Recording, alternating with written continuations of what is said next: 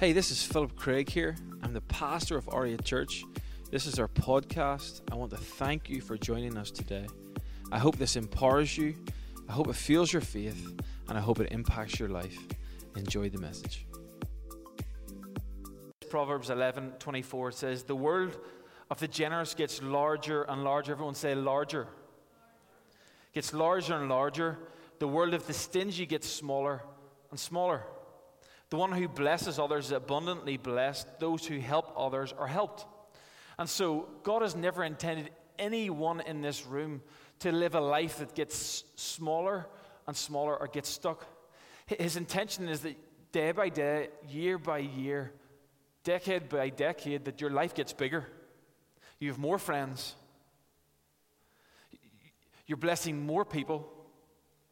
You're becoming more generous. And I've heard it said like this you're never you're most like God when you're generous. If you want to truly find out what God's heart is for you and your life, it is when you're generous, when you're giving, you're most like God. But, but Phil, that, that's going to cost me. Exactly. If it's not costing you something, you're probably not following Jesus. Oh, it's a bit uncomfortable. Like a, Phil, I've already parked a mile away from the church and walked here, and now you're telling us this. I'm here to get encouraged. But here's the beautiful part Jesus, uh, God sent his son to die. It cost him something, right?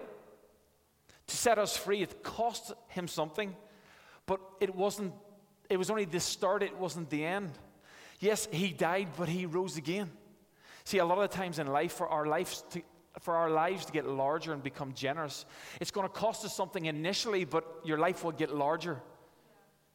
You'll have you'll be blessing more people in the long run. That's God's intention. It's going to cost you something. It's going to take faith. It's going to take trust that God is going to provide for you as you give, and it costs you something. But in the long run, God's going to reward you with people. He's going to reward you with more healthy relationships. He's going to reward you with open doors. He's going to reward you. And, and in the other side, at the other side, you're going to be thinking, I'm so glad I've done that. God the Father's thinking, I'm so glad I sent my son. Because he's rose again and it all worked itself out. And now people have the opportunity to come into eternal life. I've given people hope. The people that I created, I've given them hope. There's people around you right now, and, and you see a situation, a scenario, it looks like a shipwreck. It looks like a mess, it's broken, it's. Uh, and you can actually do something about that, but it's not going to look like control.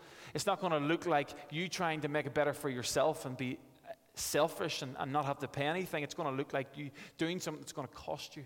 It's going to cost you energy. It's going to cost you your grace. You're going to fill yourself up with grace and then have to give it away. It might even drain you a little bit. That's why you got to refill. It's going to cost you. To raise kids it's going to cost you time and energy, but if you do it right and you give, you, you sacrifice what you do, in the end, you'll see the, the fruit of your labor and you'll see that it was good that you sacrificed, that it was good that you went through the pain bar. But in the world that we live in right now, it's telling us the opposite. It's telling us that you, you deserve better. You deserve better feelings right now. It shouldn't have to cost you anything. You, you shouldn't be tired. You shouldn't have to, to, to go bless that person who, who's hurting you or has hurt you. You shouldn't have to bless them. I'm not, when I say bless them, I don't mean you have to stay connected. If someone's, you're in a toxic relationship or, or there's a toxic scenario, it doesn't mean you stay in it. But blessing, is, you can bless people from a distance. Amen? Come on. Gotta love that one. And so, God's number one, a generous life grows larger and larger. God's design for your life is to live a generous life. You're most like God when you're generous. Now, here's the problem when you're offended, your life doesn't get bigger and bigger. When you're offended, your life doesn't get larger and larger. You're, you, when you're offended, often what happens is you isolate. Your life becomes smaller and smaller. You start to be in contact with less people. You start to give out less generous comments uh, and blessing people. You, you don't want to give when you're offended. You want to crawl up, you want to cover up, you want to protect yourself. And so, what that looks like is you want to run from people. Now, if God's design is for his people to be in relationship in a community, as we would call the church, a gathering of people, That's what church, the word church means, a gathering. Well, then, if you're offended, often what people is people do and we do is, I don't want to go back there because it hurt. The last time I went, I don't want to go back to church. I don't want to go back to group. I don't want to go back to community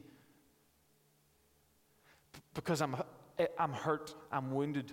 Someone said something I wasn't expecting. Someone done something. They should. They're Christians. They're supposed to be all perfect.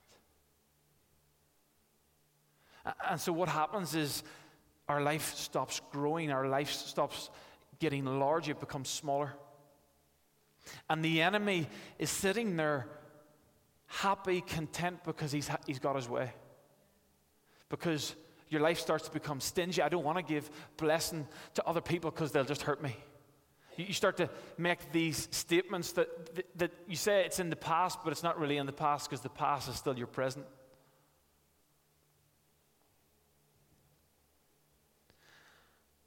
And so we're going to talk about a guy, Paul. Now, this guy, Paul, in the Bible, some of you may know him, some of you may not. St. Paul or Paul, he, he was a man who, who, was against Christians. He killed Christians. And so you think about this guy, uh, he just become a preacher. And he's sitting up there on the stage, he's preaching to people, and he's a pastor. And, and, and everyone's thinking about his past because they know his past.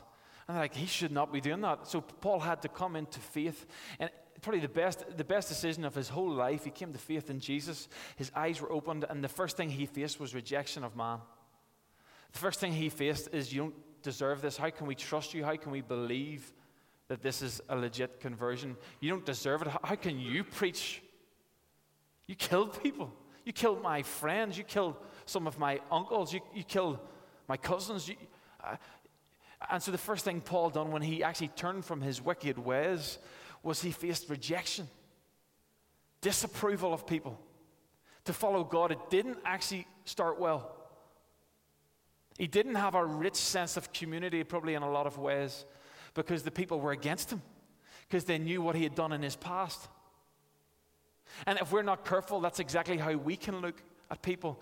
So often when we say invite your friends, or, or, there's a special event on, people always invite the people who are already it's easier to get, invite someone who's already a believer, right?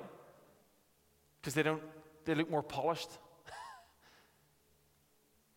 and actually, maybe if you're thinking about inviting that person in your work, like they would never come to church. Uh, more or less, what you're thinking deep down is they probably don't deserve it. they probably aren't good enough to come to church. See, we, see how we veer back into that old way of thinking, that, that man made, judgmental. And if we're going to be all that God has called us to be, and, and we're going to live the life that, where we're not derailed by offense. We're going to have to see and understand what true grace is. And we're going to have to make a decision that I don't, I'm, I'm not going to ever write anybody off, no matter what they look like from the surface, no matter what they have done in their past. If we're going to truly bring the grace of the, our Lord Jesus Christ to the surface and to reality, we're going to have to see beyond our natural eye. And so here we have a scenario. Paul is serving Jesus. He's on assignment. God has called him. He's got past the offense of people pleasing. He's got past the idea of trying to please everyone around him. And he's on mission because he, he, converted. He came to know Jesus not because of what a person said, but because of what God said. And so he's on mission, and all of a sudden he finds himself in jail. And he's on, he's, being, he's on this ship uh, and he's, he's, he's, he's taken captive, and, and they're going on a journey. And, and, and this is where we pick up. It says in, in Acts 27, and this is Paul saying he's, he's seeing a problem. He's, he's seeing it's as if God's given him the gift of discernment, and he prophetically sees, listen, there's going to be a problem here. I'm pretty sure this, there's going to be a storm, and we better shift. And so he says here, um, I believe there's trouble ahead if we go on. Shipwreck, loss of cargo. He's given, he's naming it. He's like, listen, this is what's going to happen. Um, danger to our lives as well. So it's not going to just be losing your possession, your finances, uh, our resources, what we've worked hard for. You're going to actually lose, we could potentially lose our lives, like everything. But the officer in charge of the prison listened more to the ship's captain than the owner, and the owner than to Paul, naturally. Some of you right here, you've been given some people advice in your life. And in their lives, and you, and you can see from the outside, this is not going to go well. You need to stop doing that, or stop going there, or stop spending time with that person. You're going to lose potentially your life, resources, relationships. If you keep going down this road, it's going to cause dysfunction. Paul is crying out uh, uh, from a place of discernment. He feels God has given him this ability. And, and we go on, verse 14 and 15, it says, But the weather changed abruptly and a, a wind of typhoon strength called a northeaster burst across the island and blew out or blew us out to sea. The sailors couldn't turn the ship in the wind, and so they gave up and let it run into the gale. What do you think Paul's thinking right now? What, what are you thinking? What are people thinking about you in your scenario? Like, I told you. I told you. You just want to tell them, I told you so. Paul's like, well, but wait a second. I've been given this discernment. I've tried to help. I've tried to prevent this shipwreck, and they haven't listened. But why? Why is this happening in my life? Why are these people doing these things? When I have the answers, God, what is going on here?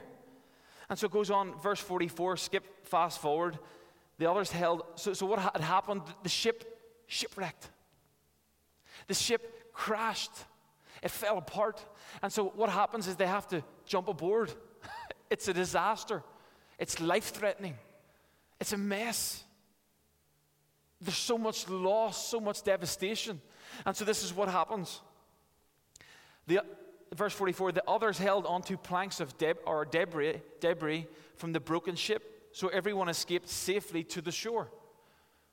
So everyone actually survived, but they lost everything. They lost their comfort.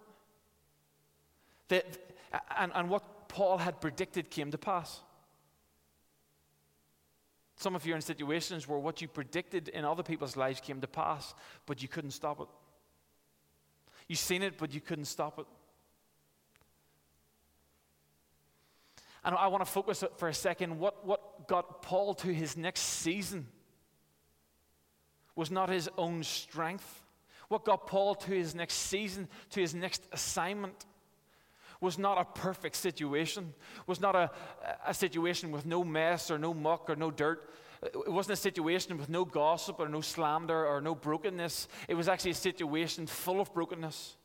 It was a shipwreck. And so, what they'd done is they grabbed onto the planks and they floated in to an island called Malta.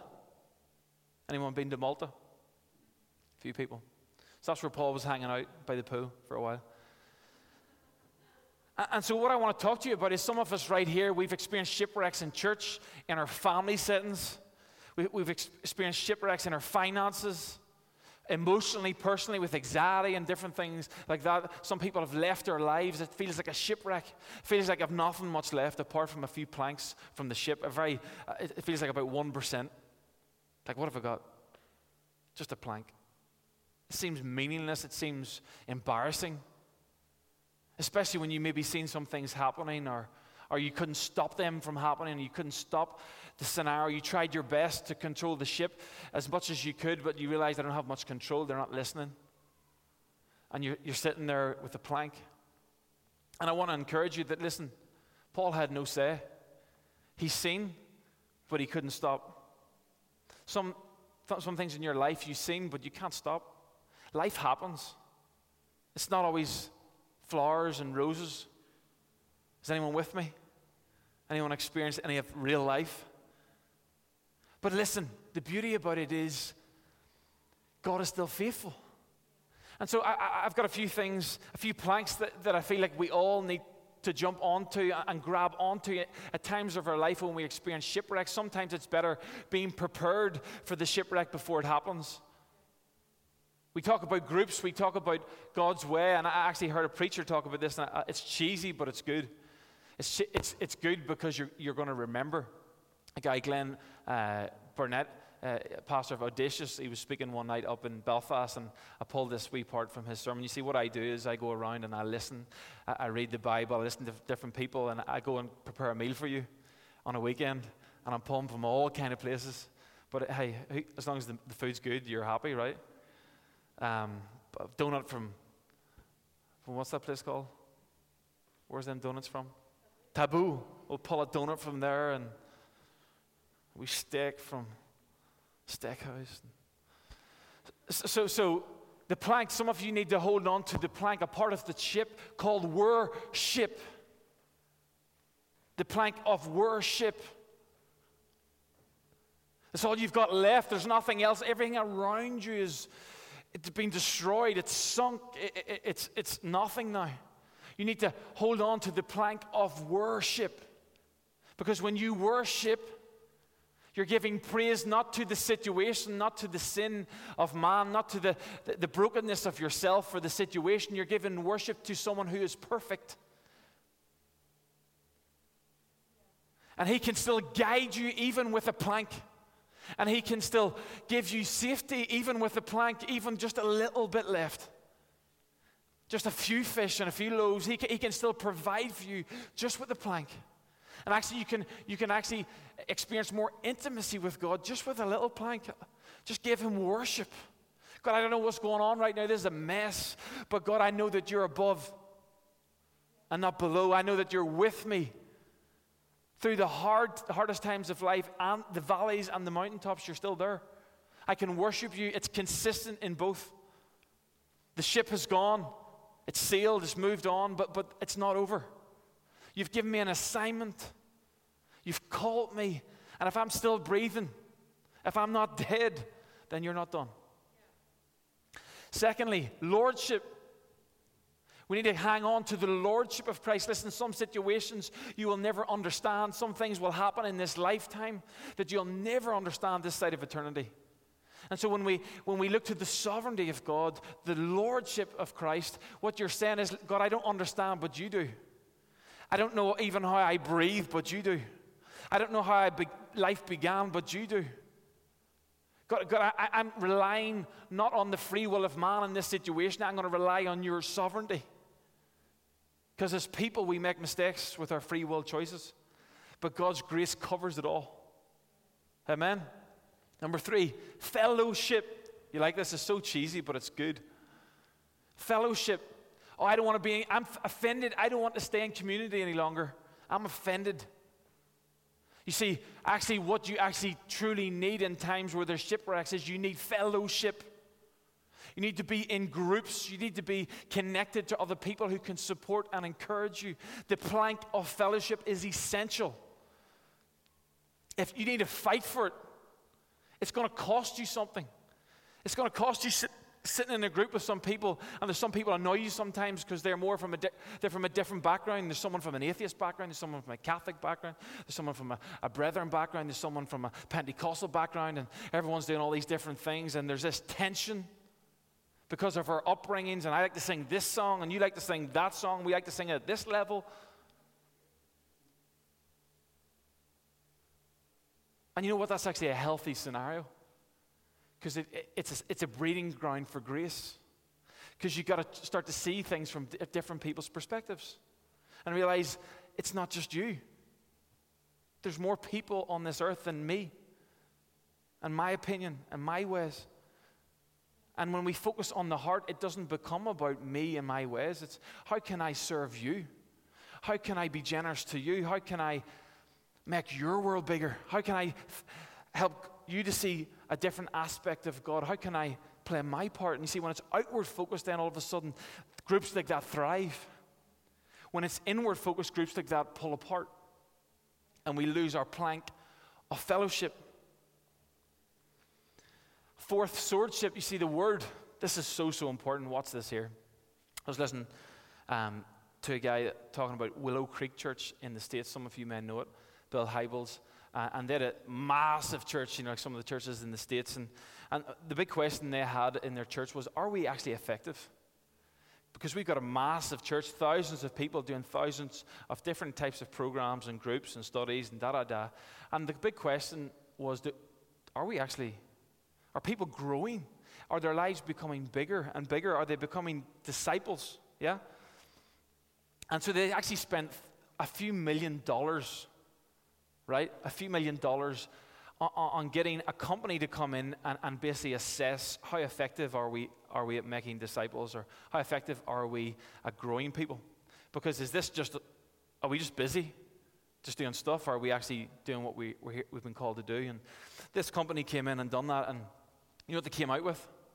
They came out with a significantly, people didn't grow by any of the programs really. They stayed busy. But guess how people, this is what I love, I love this. Guess how people grew? The only thing they came up with a significant way of discipleship was this. If people read their Bible daily, they grew. Imagine being that church. Like they're putting millions of dollars into programs, youth, you know, all kinds of different things going on. Uh, investing tons of time. And it's not that those things are bad, but, but the only time people significantly grew as disciples uh, uh, in their faith was when they were in the Word daily.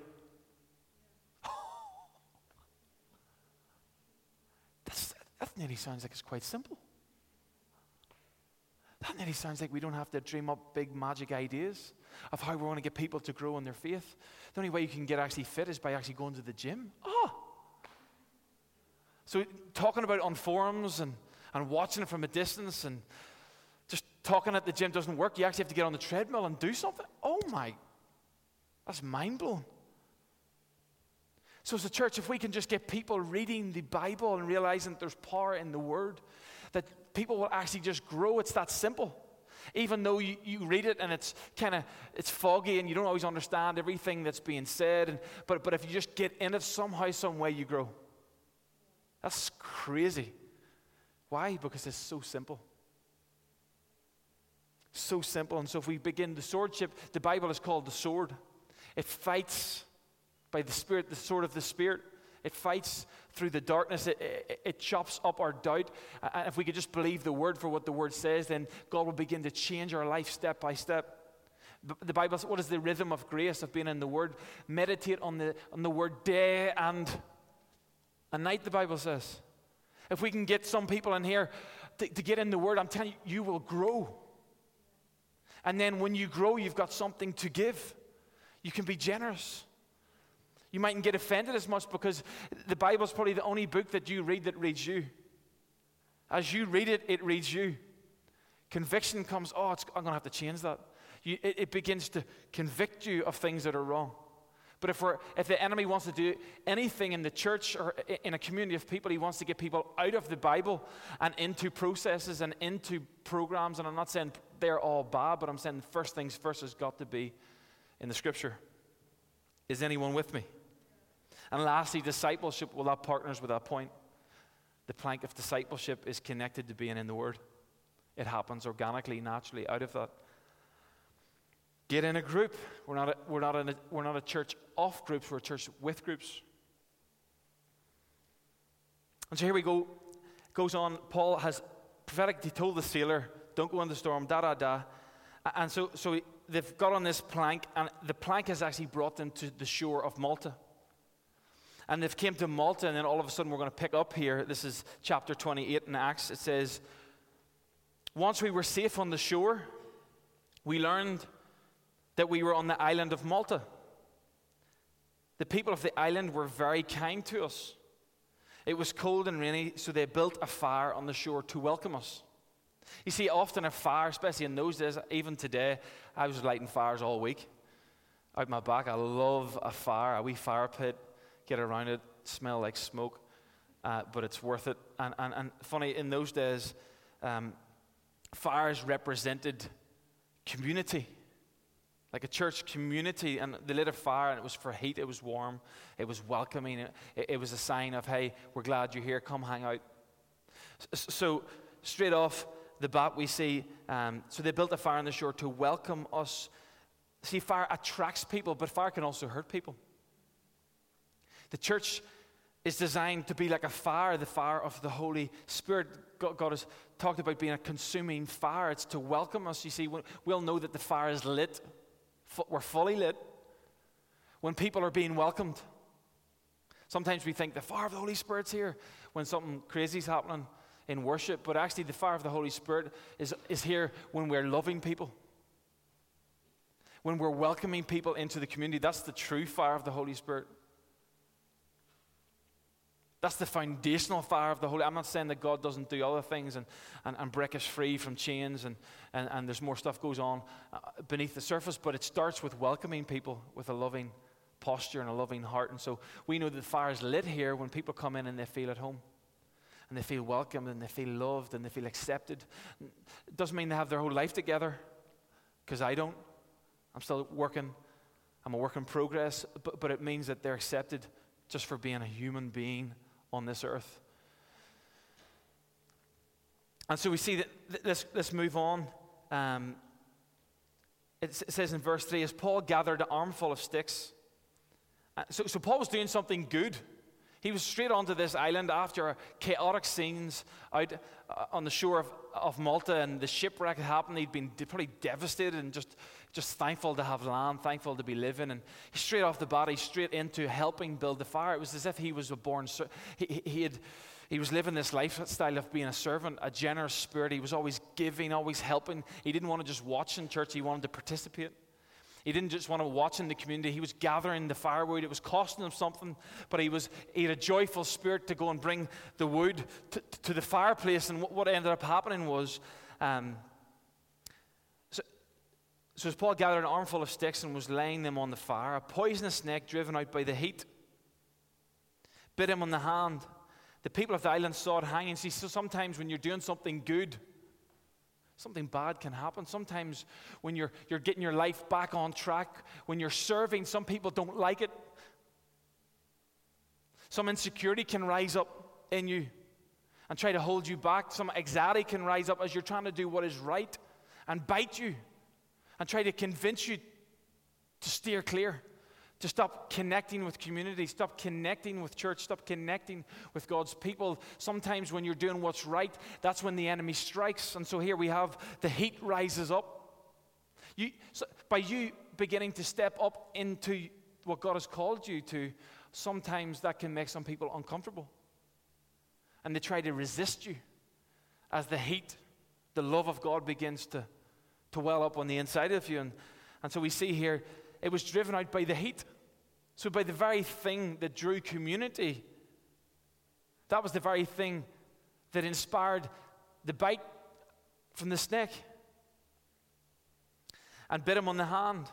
And the people of the island saw it hanging from his hand and said to each other, A murderer, no doubt.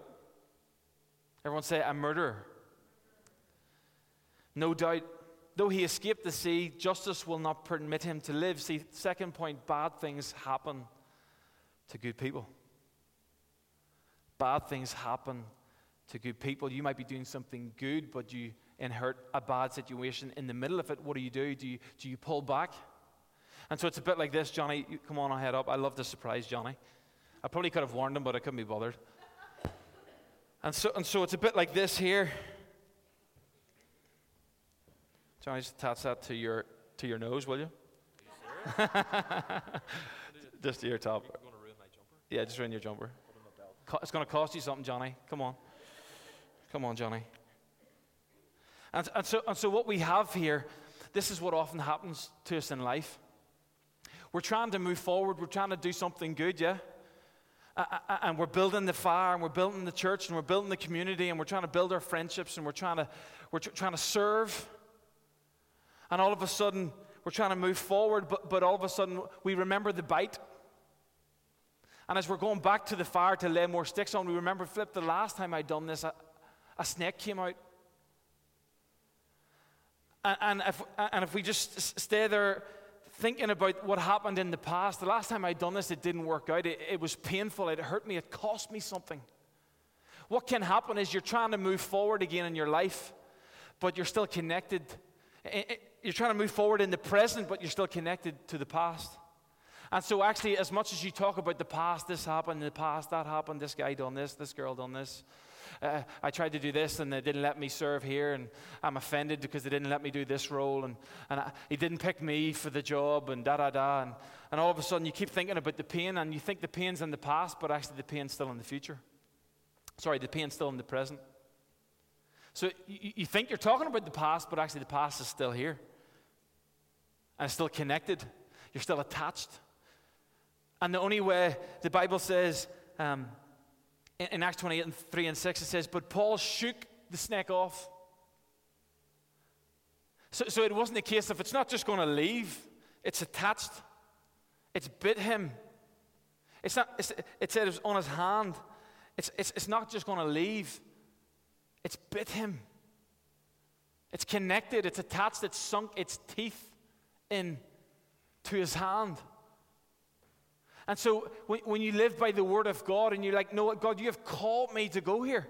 You have called me to serve. It's, it's black and white. It's not gray. It's not a maybe if I feel nice. It's not a maybe if everyone's nice to me. It's not, it's not, uh, it's not I'll be connected to church or community or, or life around God's community if everything goes to plan and there's no bites and there's no discomfort. No, it's, it's, just, it, it's God's plan for humanity is that we are together. We, that discipleship can only happen together. So we've got to work the word black and white, and we've got to say, no, no, no, this is not okay. I, I'm not okay with being gripped by a viper. I'm not okay with this unforgiveness staying attached. I'm not okay with this, with, with this bitterness being in my spirit. I'm not okay with it. And so it has to go. It's not a it's not a gray thing, it's a black or white. It has to go. And so I'm going to shake. I'm going to shake until it, it, it, releases the grip. I'm going to give it all that I've got. There's no other option. It has to go, or else I die. The bitterness has to go, or else I die. And so I got to shake it. It's, this is sore. I've, I've got to shake it. Ah, get off, get off. I for, what do I need to do to get this thing off? Get off me. Johnny, get off me. I forgive you. And, the way that we get the attachment off of us, to disconnect us, to, to un- disengage, is we've got to bless when we think when we think we should hurt, we need to bless. We've got to do the opposite to what our pain says, because our pain keeps us connected. Our resentment keeps us connected, but, but when we, we disengage by doing what God says, is, even though someone done you wrong, you do them good. Even someone, even though someone or some scenario, it seemed like it was out to hurt you. You see, the viper or, the snake in that situation was just doing what it naturally would do. It, it, it didn't have this big plan. It's not a human. It didn't have a big plan to kind of take Paul out. It was just doing what it was naturally. It was naturally reacting to. Some people have naturally reacted in your life and hurt you but you're gonna, it's gonna kill you. The venom will kill you unless you continue to move forward. And the only way you can continue to move forward is if you shake it off. Everyone says, shake it off. Shake off. Put our hands together for Johnny. And so we got to shake it off. That means you have a part to play. The viper, the snake is staying attached to you until you shake it off. Should we get up and just do a wee shake right now, or that's going to cost you something?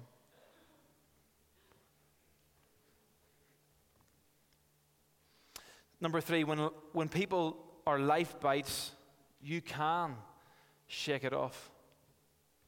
You can shake it off. It's funny, I had a kid, I was teaching during the week PE, and we were, we were um, picking teams, and I always try to do it fairly, and I've said this before, picking four teams, and yet again, like these kids have got their ideas if they want to win, they want to do well, and we're playing football on the AstroTurf. And one of the kids, um, everything was going well, everyone was happy, and I said, now make sure you pick by ability because we want fair teams. I don't want one team getting slaughtered and just destroyed. It's unfair and no one enjoys it. And so came to about the third or fourth pick, and this kid says, no, I want to be in the green team. And I'm like, but you can't, you're, you're being picked. You, you, don't have the choice. This is not, you're not in control. The ship isn't, you're not the captain of the ship. I'm the captain of the ship. and, and, and, so uh, he had to learn his lesson of like, listen, you can't just get what you want all the time. And so I says, listen, you're in the playing team or you're not playing. He's like, okay, I'm not playing then. and he goes and sits down and puts a big long face on. And, and then all the, I just started the games. Like I don't have time for messing around. I'm working two jobs here. I don't have the time. There's only so much grace here. I give you three seconds. You want to go. You're sitting in the dugout. And so he decided, he made his decision. I let him make the decision, and he sat in the dugout by himself. And I, I was just like, it's fine. We're, everyone, we've got 99.9% participation. This is good. And, and everyone's playing, everyone's having a blast, having fun. And he perceived the green team to be the best team. That's why he wanted to be on it, because he wanted to win, which is fair enough, but it's still not a good life lesson because sometimes ships that you think are going to work out, they get wrecked. And so it's a better life lesson for you to understand. Sometimes you got to know how to, to be a good team player in a team that's not doing so well. But so, anyhow, the scenario worked itself out, and, and he eventually started looking at everyone enjoying themselves and like, ah, but I, I, I really want to play. You know, when it comes down to it, kind of pride came down a bit, and it's like, well, all right, I'll go. He kind of got up and said, sir, I'll go on the planes. I was like, all right, go, go for it. So work away. So he came in to the structure that we put in place. Next thing I turn around, he's, he's, pinging, he's, pinging, he's pinging shots into the top bag. He's pinging, that means he's putting the ball in the top corner. He's putting shots into the top corner. He's having the time of his life. And I was just, guess what team won? The planes. They dominated everyone, and to be quite honest, I didn't think they would have won either. I thought he was going to learn a different lesson. But you see, sometimes that's, that's like God. The ship sinks. All you've got left is what you perceive to be the worst case scenario, and God brings you to Malta. And you're like, oh, it's not. You assume it's all over. You assume this situation is broken. I'm not even going to enjoy it. It's not even fun. Yeah. I don't want to be in that team. I don't want to be in the I don't want to be in the welcome team. I want to be in the worship team. Like Dylan on the keys. And sometimes if you just go with what God has given you and you go with whatever plank is available, you see the planks they grabbed onto, they weren't 20 miles away, they were right in front of them. The opportunity that God has given you is right in front of you. Stop trying to force something that's not possible. Just do what God has given you. God does the impossible, not you. And here we have Paul. And so what happens? I love this. Is Paul is in a scenario, and people are saying, "Oh, he must be demon possessed because he just got bit." It looks like in those days they assumed if you were sick, you didn't have God's favor. In those days they assumed if you were getting beat, God didn't love you. It was by performance. If, if life worked out for you, God's favor was all over you. But maybe, what, what, if the lesson that God was teaching people here and teaching us is that actually sometimes God's favor is on your life even when it's not working out? And sometimes God's favor is on you even more so when it's not working out. Because the grace of God is exemplified the best when you're in the valley. And He brings you to a mountaintop. And so what happens is, and this is what you've got to be careful of as you live through life and as you, as you walk through life, is you've got to be careful that you don't live to please man, or, because if you live by man's approval, you'll die by man's disapproval. Paul here is, is bitten by the snake, and everyone jumped the gun and assumed, oh, he's from the devil, he's a demon. Everyone, watch out for Paul, run from him. See, if you're living for followers, if you're living for followers, you won't find God in the storm. If you're living for the approval of man, you won't fulfill God's purpose in your life because you'll give up.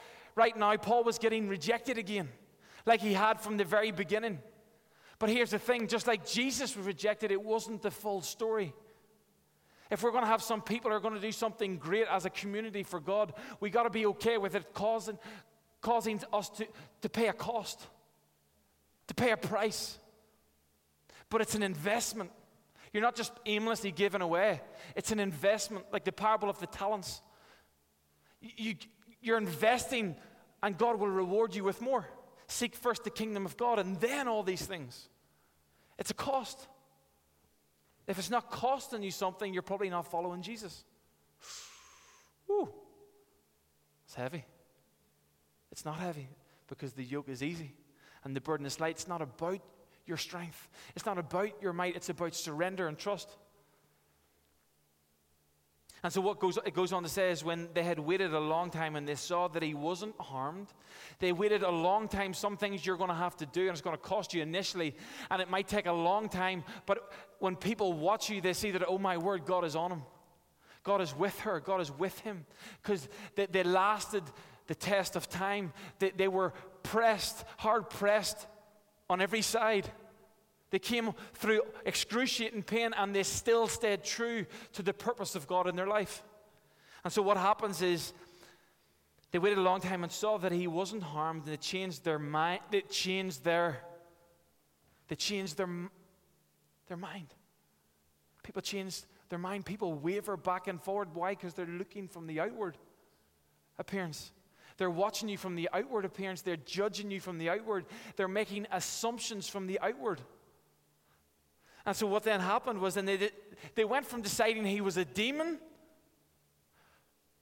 to deci- deciding he was the deity God. From a demon to a deity. They, they went from thinking he, he was cursed to thinking he was called. If you live to please people, you'll do nothing. You'll waver to and fro like the wind. Your, your, path will not be straight. You'll not be content. You'll not truly follow and, and experience the true presence of God because the true presence of God happens often the most and in its most intimate and purest form when people are rejecting us. I'm not saying you go out to try and be rejected or you try and do weird stuff or anything like that. I'm just saying if you're people aren't going to understand at the start, but they will at the end. And so, what actually happened in this scenario is revival broke out because someone stood the test of time even through the pain, even though it cost, even though it hurt. They stayed true to what they felt God had spoke to them. And in the end, people realized God is with this man. What in your scenario, what in your life, where, where is it going to cost you a little bit at the start? Maybe there's a relationship, some people in your life that you know have messed up or made mistakes. Maybe you have. But that's okay. There's time to make it right. It's not about getting it perfect. It's about having a humble heart, a teachable heart that you're willing to change your ways. And in the long run, people see that, oh, he's a man or a woman after God's heart. I hope you enjoyed the podcast today. If you did, there's just a few things I'd like you to do. Subscribe to our podcast so the most recent message will always be in your feed. Secondly, if this ministry has impacted you and you'd like to help us continue to reach others, you can go onto our website at oriatchurch.org and give now. And we will see you next time on the Oriat Church podcast.